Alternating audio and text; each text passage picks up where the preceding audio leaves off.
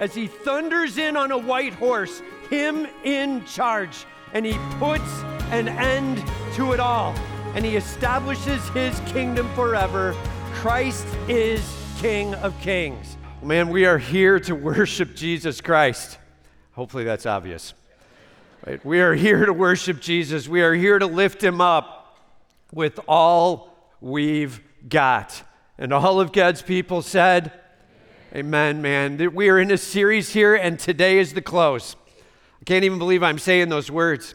But we've been walking through Revelation chapters 4 through 19, and we're on the last half of chapter 19 today.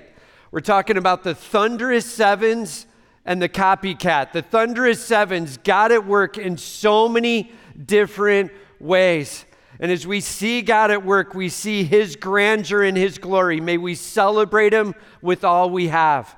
Man, our battle cry as we walk through the book of Revelation, right? For worship, not for worry. Everybody say it with me, say it loud. For worship, not for worry. Man, our job as we walk through Revelation is to see the greatness of our God. And yes, there's details and things to know, and that's awesome. But Lord God, we're here to worship you. And all of God's people said, Remember, as we walk Revelation 4 through 19, a simple timing in order to understand it. Let's just walk through our timing statement. Ready? Seven years, seven seals, seven trumpets, seven bowls, and Christ comes. Like, that's it. That's the basics of it. Seven years, and it's coming in our future. There will be a moment it gets launched, seven years long. It'll be walking through the thunderous sevens of our God seven seals, seven trumpets, seven bowls. Everybody say that's the scroll. Right? And so, as the scroll gets opened and you see those seals being broken and God unleashing all that He stands against in this world, making it clear He's in charge over all seven seals, seven trumpets, seven bowls, and then Christ comes. May God get all the glory. Man, we are setting this up from back to front in all of Scripture. Our job is to see that Jesus Christ is the main actor. He's the one, He's what it's all about. This is the climax moment. We're starting to see it all come together today as we walk through it. And here's what I love man, we're on Palm Sunday, right? We're the week before Easter. Palm Sunday is looking backward to when Jesus Christ, at his first coming, was coming down the Mount of Olives 2,000 years ago. Coming down the Mount of Olives, riding on a donkey. He was fulfilling Scripture. It was prophesied that the Messiah would come riding on a donkey. It was a representation of coming in to bring peace, but a whole different kind of peace than what they thought. They thought it was going to represent him coming in to take over. That all of a sudden he would rule over the nations and he would be king forever. And they were looking at him to be that king, that fulfillment, that part of the Messiah. They missed that he was coming first to pay for all of our sin at the cross. As he was coming down the Mount of Olives riding on the donkey, they were crying, Hosanna! Blessed be the one who comes in the name of the Lord. On the Mount of Olives, 2,000 years ago, Christ riding in on a donkey.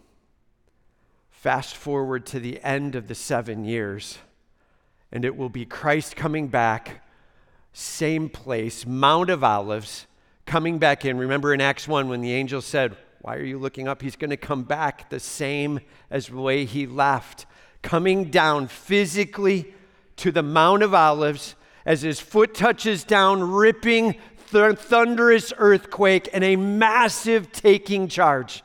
We're going to see him riding in not on a donkey, but on a white horse. This is the second coming of Christ. And we're tying it together with the first coming of Christ, we have a King of Kings. Everybody just say, King of Kings. I agree with you, man. So, as we dive in today, we're going to look at Christ fulfilling and closing out Revelation 4 through 19 and so many promises in all of Old Testament scripture. This is his second coming as we dive in today. All right? So, turn with me, if you will, to Revelation chapter 19, starting in verse 11. Revelation 19, starting in verse 11. We're on week 13 here of your Revelation books. Can't believe we're already at the back end of that. So you can turn to your book there, all right? Point number one believe. Jesus, the King of Kings, is coming in all righteousness, and all he will need is his powerful spoken word. Believe. Jesus is the King of Kings, and he is coming in all righteousness and all he will need is his powerful spoken word. All right, here we go. starts out in Revelation 19, verse 11. And I saw heaven opened, and behold, a white horse, and the one sitting on it, it is called faithful and true. And in righteousness he judges and makes war. His eyes are like a flame of fire, and on his head are many diadems and he has a name written that no one knows but himself. He is clothed in a robe dipped in blood, and the name by which he is called is the Word of God. Let's just hold right there. So we have John beginning the next vision here. And you've got to imagine as John has seen so much horror and so much evil and so much nasty, and God standing up against it with the seals and the trumpets and the bowls, the visions he has seen have been horror level visions in so many ways. But as he enters into 19, he got to see the celebration in the heavens, the church with Christ, the declaration of the wedding done, the feast declared out. And blessed are those who are called to be a part. He's beginning to see the salvation side of all that's going on. And then he gets to see this. It says, And I saw heaven opened. Uh, when's the last time you saw heaven opened? Right? This is a huge moment. Everybody say this is a big deal. This is a big deal, man. And I saw heaven opened. The only other time you see John say this, Revelation chapter 4, and it follows with him seeing the throne room of the heavenly Father and all the glory and the stunning nature of God Himself. Here it says, And I saw heaven opened, and behold. And when we see the word behold, we say, Yeah, man, check this out. A white horse White representing victory. But more than that, we're going to see in this verse, white representing holiness, righteousness as well, and victory. Right? It says a white horse, and the one sitting on it is called faithful and true, and in righteousness he judges and makes war. Yes, there will be victory. Right? The military uh, way of sending a message that you won is you ride back in on a big, massive white horse. And as you're riding in on the white horse with the clapping of the hooves and the horse kind of almost turning sideways with energy, wanting to take off, and you're holding him back, there's this statement being made to everybody who sees, even from afar, they won. He's coming in on a white horse, this massive statement of victory, but more than that, also the holiness of him and his holiness being explained here. He says, faithful and true and righteous, right? Faithful, like you can trust him.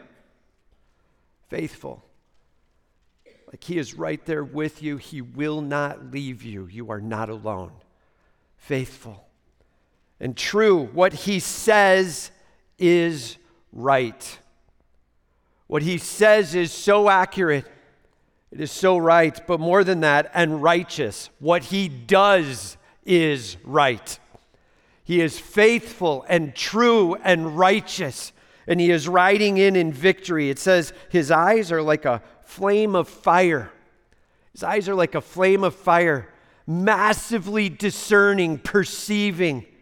More than that, fierce in the midst and you don't want to mess with Jesus Christ. When you think of Jesus at his first coming, Palm Sunday, coming down to be taken to the cross, riding on a donkey, how impressive is a donkey? It's okay to say not very, right? Not very impressive. The only thing impressive about it is fulfillment of Old Testament prophecy. But other than that, not really. Like, that's kind of a lame animal to be walking in on but coming in on a white horse of massive statement of victory, fierceness, perception in his eyes, taking a righteous stand. This is our God. His eyes are like a flame of fire, and on his head are many diadems. Uh, how many? Not just one, but many. And you can represent it with one crown, but it's him in charge of all right? That's what we're talking about. Many diadems. By the way, there are two different words for the word crown in the Greek. One is a word that is a crown, like a, something you get given as a, a reward, right? It's Stephanos. It's a reward. It's the statement of what we believers will get. There's crowns, there's rewards that we're given. They're called Stephanos. It was like a reward that was given in the Olympics. Hey, nice job, way to run the race. You won. Here is a crown. It represented some level of reward giving in it. That's not this. That's why they put the word diadem there in the ESV. They're making it super clear this is actually the statement of crown for the one who rules over it all. He wasn't just given a reward, Jesus. He actually is reigning as king over everything, king over all kings, Jesus Christ himself. King, and everyone under him are kings. That's what it means if you slow down and understand the phrase, King of Kings. It means he's over all the rest report into Christ is in charge. He reigns over all. King of kings. Everybody just say, King of kings. I agree with you, man. King of kings. This massive statement of authority on his part as he comes in with many diadems. And it says, and he has a name written that no one knows but himself. Like, there is so much we don't know about Jesus Christ. John's like, I just want to make it clear. I'm revealing a little bit to you about who Jesus is, but a massive statement of who he is. Like, there is so much we don't know. He will be constantly stunning us for all of eternity with his power and his gentleness, with his awesomeness and his love with his creativity and his rule. Jesus Christ, there is so much we don't know about him. And the little that we do drops us to our knees. May God get all the glory. Right? He's like, yeah, he's even got a name we don't know. It says he's clothed in a robe dipped in blood, and he hasn't even gone to battle yet. Like, this is not the blood of those that he will destroy they haven't actually been in war with him yet. This is his own blood. He has gone to the cross, he has paid the price. Remember back when he took the scroll and they're like, Worthy is the Lamb who was slain. This is the one who is worthy. This is the one who has paid the price. This is the one who is righteous, and he died for me and for you. This is our King. May God get all the glory. And as he's riding in with his blood dipped on the robe all over the place, making the statement, I have covered the cost of sin. And for those who stand against, they will now meet up with me. May God get all the glory. This is a huge moment as he rides in, this massive, ominous statement. I think all too often we think of the second coming of Christ, and from a believer perspective, rightly, we're like, Come, Lord Jesus, come quickly. Like, this will be awesome. Can't wait to get on with heaven. But just so we're clear, for those who are standing against, for those who have stood in sin through the whole seven years and refused to turn no matter what level of the sevens was unfolded to them, for them, what they're going to see is fierce, flaming eyes robe dipped in blood. He's declaring victory before he's even had the battle, riding in on a white horse. He is massively in charge. This is who Jesus Christ is. And all of God's people said, it says, and the name by which he is called is the Word of God. And the name by which he is called is the Word of God in the original language there in the Greek, logos. It, means that, that word there, it means you live everything out that God represents, the Word of God. You represent God in this world. You are a perfect, glorious representation of all that God is lived out to us. You're a message to us of what God stands for and what He is. You are, in fact, God Himself. Remember, this is John writing the book of Revelation. This is the same John who wrote the Gospel of John, right? And so when you go to the Gospel of John, he starts out in John chapter 1 in the beginning was the Word. And the Word was with God, and the Word was God. He's like, just so we're super clear, Jesus is the Word of God. He is God Almighty. He is the expression of God into this world, and He is God Himself. May He truly get all the glory, right? It says, and the armies of heaven, everybody say, that's us. Man, if you believe in Jesus, you will be at home, taken up to heaven. There will be some period of time in the heavens with Christ, kind of establishing a oneness, and then you will be climbing on your white horse. It says, And the armies of heaven, arrayed in fine linen, white and pure, were following him on white horses. There's a moment after the the long oneness time in heaven, whatever that is, and spending time with Christ, where there's this marriage done, and they declare out, Blessed is the one who comes to the marriage feast. After that, sometime an angel is going to be walking out with a monstrous white horse that Christ starts to climb on. And when you hear the clap of the hooves, when you see the white horse, it's going to be everybody just stops.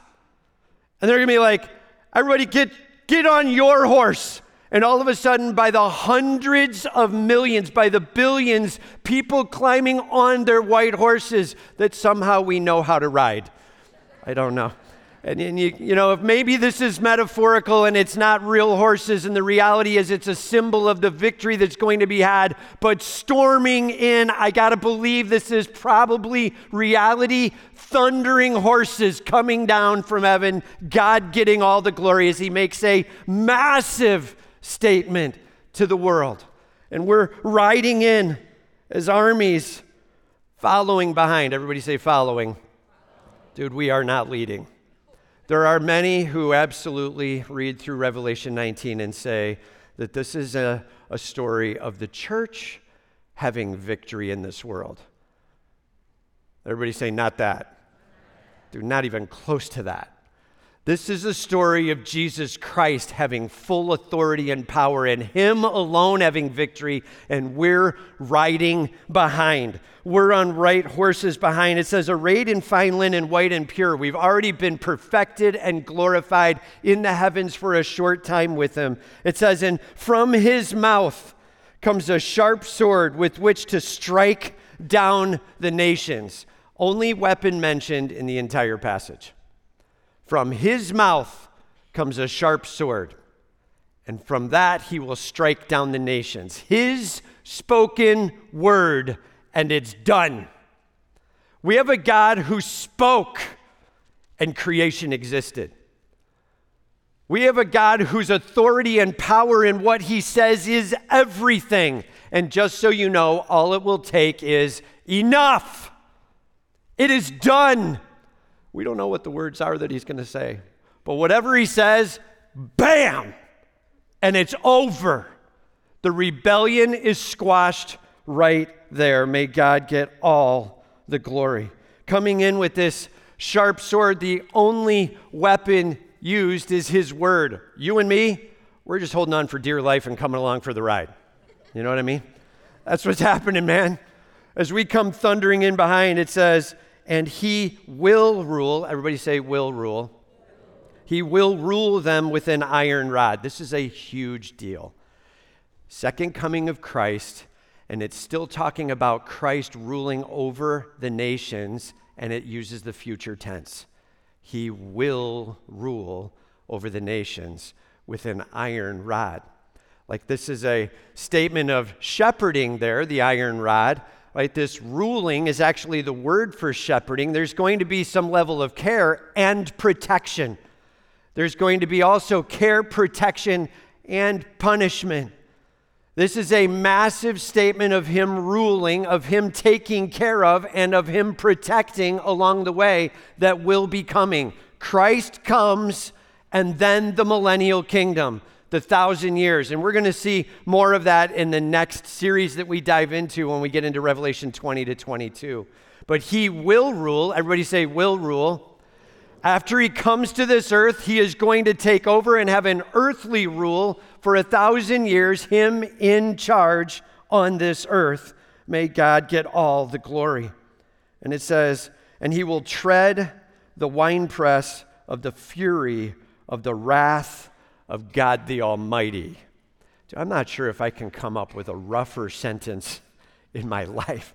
And he will tread the winepress of the fury of the wrath of God the Almighty.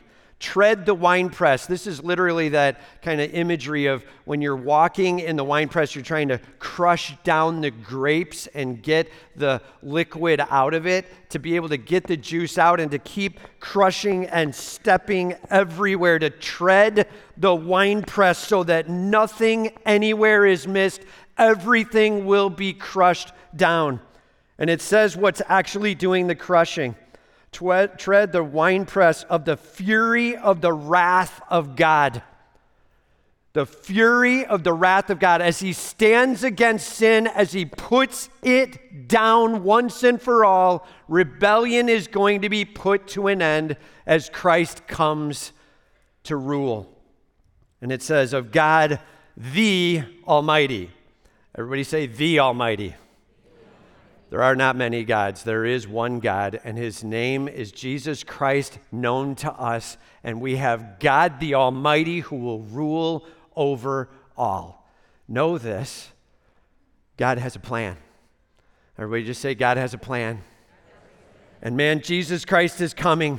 He is coming in glorious perfection. We, the church, are going to be riding behind the ride of our lives. We're going to be coming down, seeing the Mount of Olives from the heavens. Just try to imagine it for a moment. As you're seeing down below you the Mount of Olives coming down to the place where Christ 2,000 years ago went up and ascended into the heavens, coming down with him, and as he comes to touch down in charge, Jesus Christ. May he truly get all the glory. He is in charge. Everybody just say, God is in charge. And Christ is coming to make that perfectly clear, right? This is a huge, huge deal. So, uh, we actually have a drawing that we put in your books, and we'll go ahead and throw it up here as well. This is a drawing of Christ that comes from Revelation 19 here, and uh, so appreciate uh, what Tim put together here for us. And uh, you can see the white horse, the massive thunderous statement. You can see the King of Kings written on the robe elements and the dipped in blood and all of the pieces of authority. The sword, he's not carrying a sword. You see the sword coming from his mouth. By the way, I've seen a lot of drawings where they make a literal sword coming from his mouth. It is saying the sword, which is the words that he speaks, destroying those in front of him. I love the kind of the subtle statement, but the light blast, the sword like effect of his words. Man, this is our king in all of his glory. The skyline behind just splashing and beaming with light. May God truly get all the praise. I'm just telling you, we've been in Israel, we've been at the Mount of Olives. The brightness of the sky there is something like bar none. I'm just, there's something so unique about the sky and the brightness. I can't even imagine what it's going to be when the glory of God enters into the skyline and Jesus Christ comes down in all righteousness and fury. Cannot imagine the thunderous glory going to be expressed in that moment. This is Jesus Christ, our King of Kings, coming for us and celebrating that forever he will be in charge. The promise he had made that I will take over and forever rule. And he's making good on that promise to the end. It's a huge deal, man. And uh, man, do you know that king? Do you know this God? Is he your Savior? Do you believe in Jesus. And scripture's super clear that saved, it requires believing that Jesus is risen from the dead and confessing him as Lord. We say it around here as it's not easy, but it's as simple as A, B, C. To admit I'm a sinner.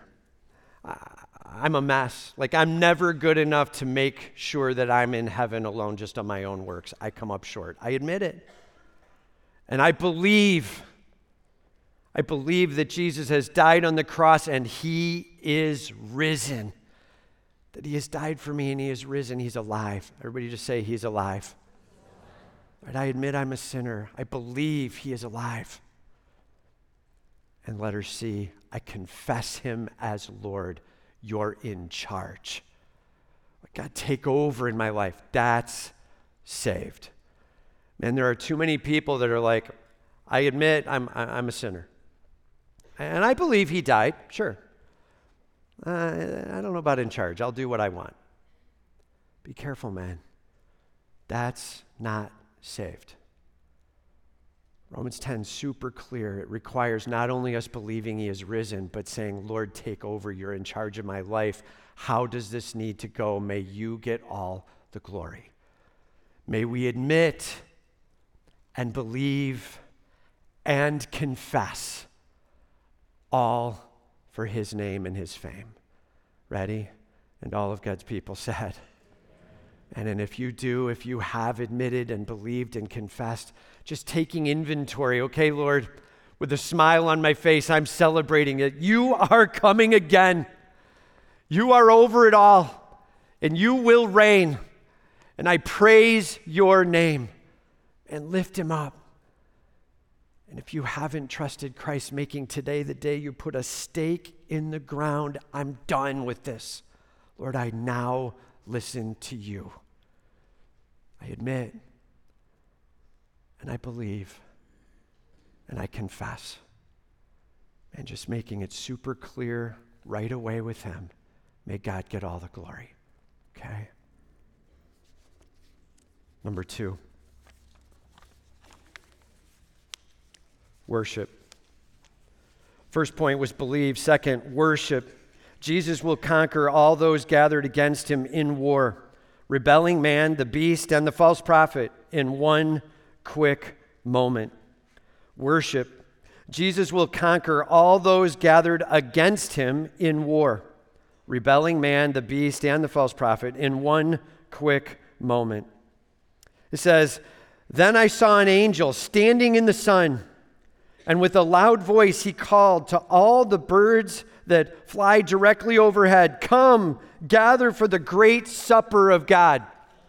Just so you know, when you look in the first part of Revelation 19, you see, Blessed is the one who's uh, invited to the feast, the marriage feast of the Lamb. Well, the word feast there is the same word supper, the supper of the Lamb.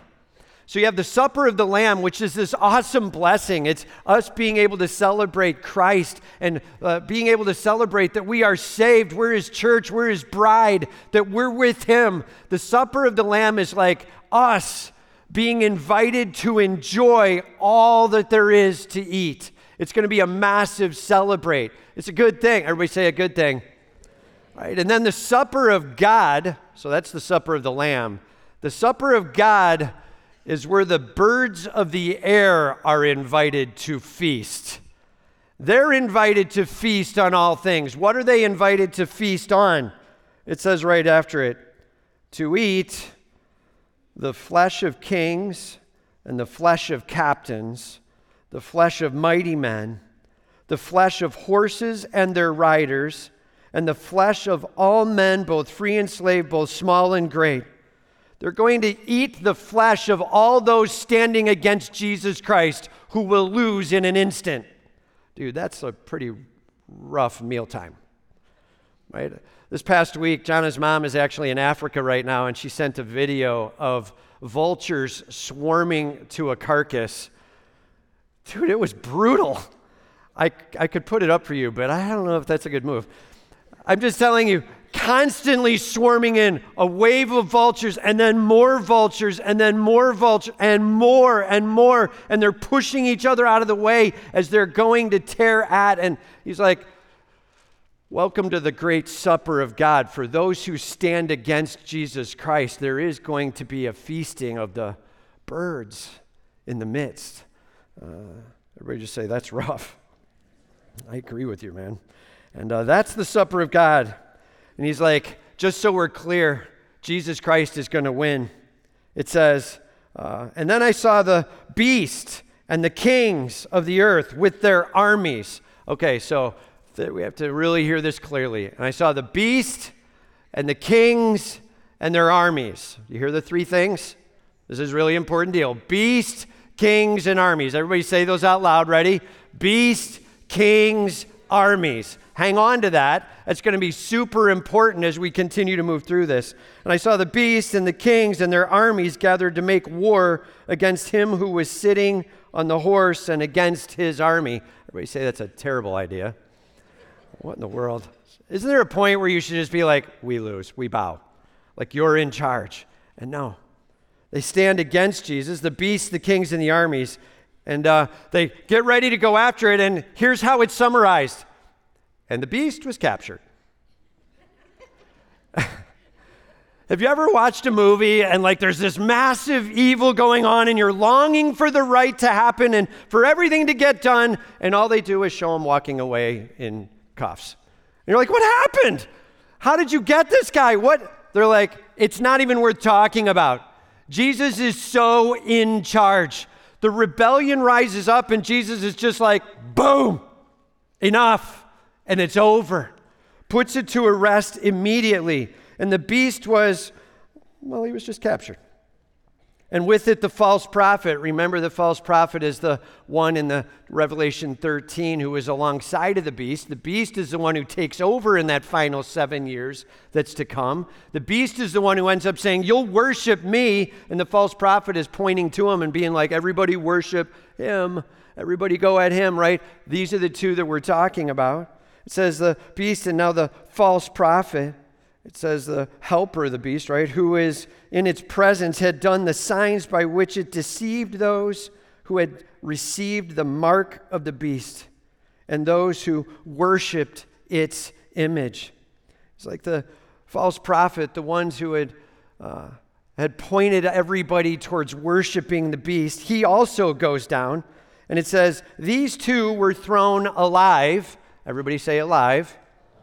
Huge deal, by the way thrown alive into the lake of fire that burns with sulfur. For those who would love to take Revelation and make it tie back to some prior time in history, right? This is a huge problem because you actually have human beings that passed away that they're trying to point to as the beast, but it says thrown alive into the lake of fire. It hasn't been fulfilled yet, man.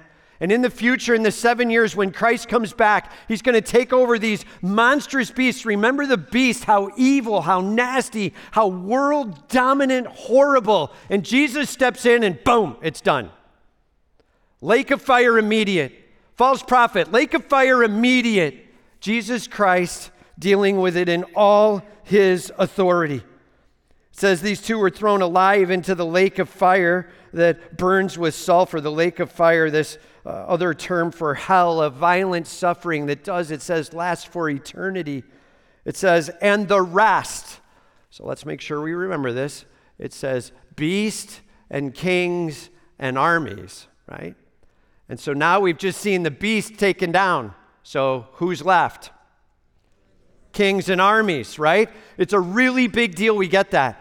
Because some people read this and they see the words and the rest and they will be like, all of humanity. But just so you know, that's not what it says.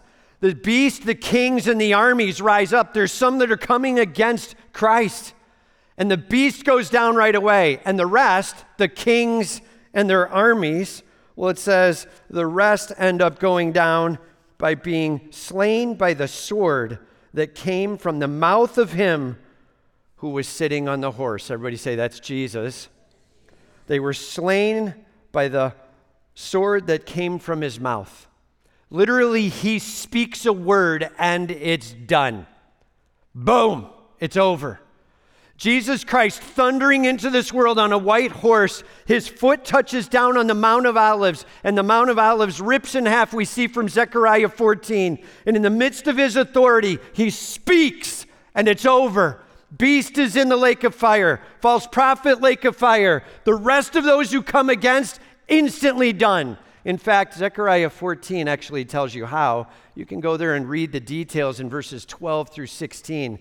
Zechariah 14, 12 through 16. But here's basically what it says it says, And their flesh will rot where they stand, and their eyes will rot in their sockets, and their tongues will rot in their mouths.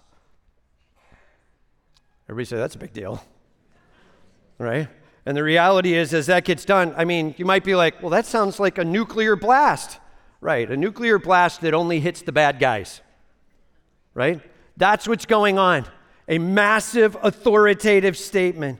And then it says in Zechariah 14, 16, then everyone who survives of the nations that came up against Jerusalem, see how there's more?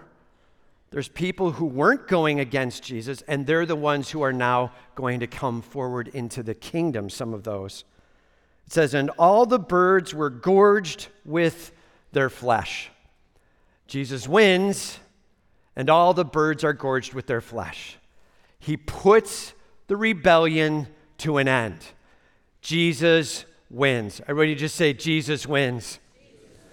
Man, it is just a huge deal that we grasp. We've been reading through all of the book of Revelation. We've been reading from the beginning of Genesis. We see creation established. We see rebellion take place. We see a promise of one coming who will absolutely crush the head of Satan at his first coming on a donkey coming down sacrificially. Behold the Lamb of God who dies for you and me. He crushes spiritually at the cross.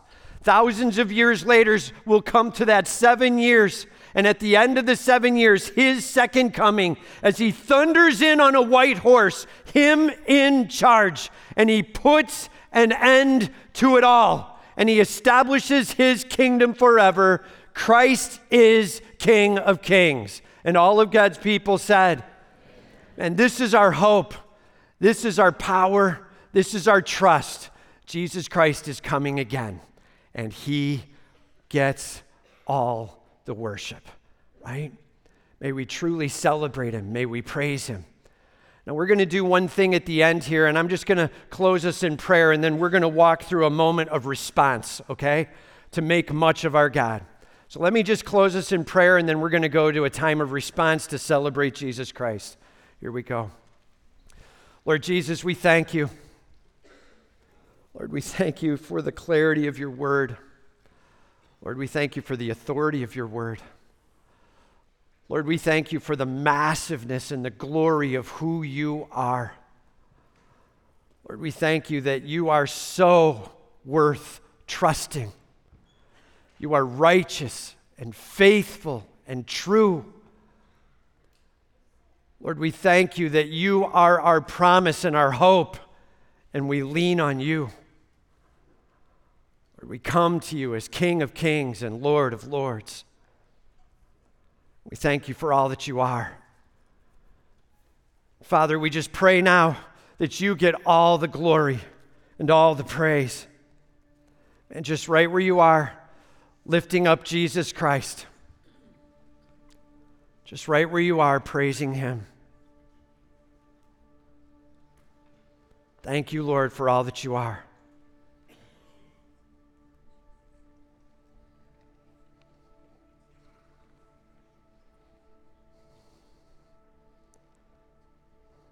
Thank you, Lord, for all that you mean to us.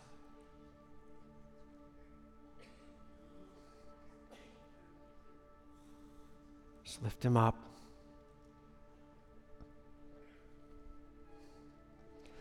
Lord Jesus, we thank you that you died on the cross, that you humbled yourself. Lord, we thank you and we praise you.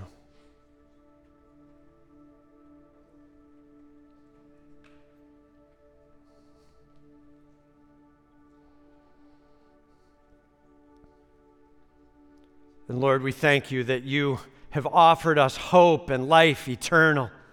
We lean on you. And just right where you are, Lord, you're in charge of my life. I lean on you.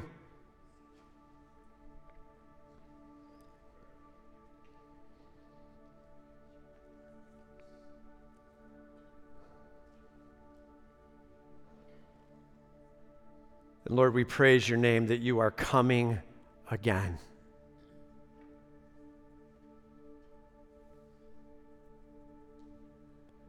We praise your name that you're in charge.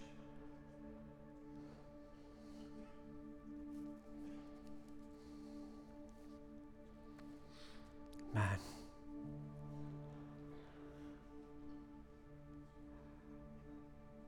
Lord, we thank you for the fact that you're right here with us.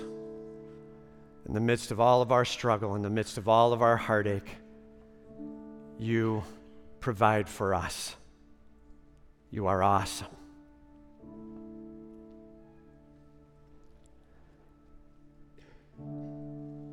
Man.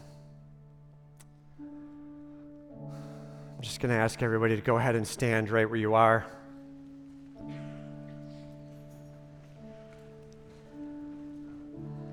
I'm going to read some phrases off. And your job is to respond as big as you can. Contemplate this. We have a God who is over creation. When creation fell away, we have a God who comes to save and restore. We have a God who covers sin and pays the price. We have a God who is going to establish a kingdom that will last forever. Man, as we respond, respond keeping all of this in mind. That is my God. Ready? You have one word to say. The word is Jesus. As loud and big as you got. Let me hear it. Jesus. Louder and bigger. Jesus. Who is this God? Jesus.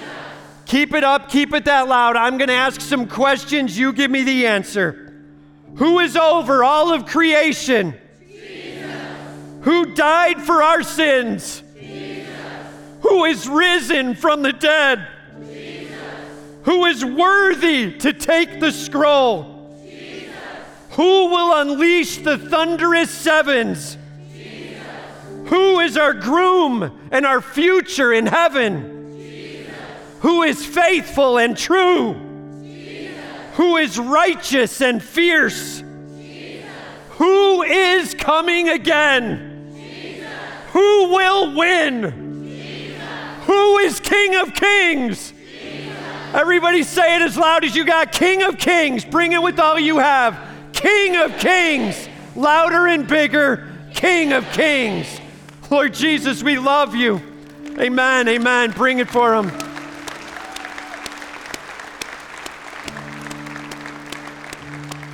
Lord Jesus, we love you. We praise you. We humble ourselves before you. You are King of kings. We thank you for all that you are, and we lift you up now.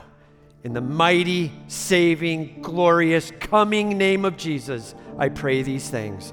And all of God's people said,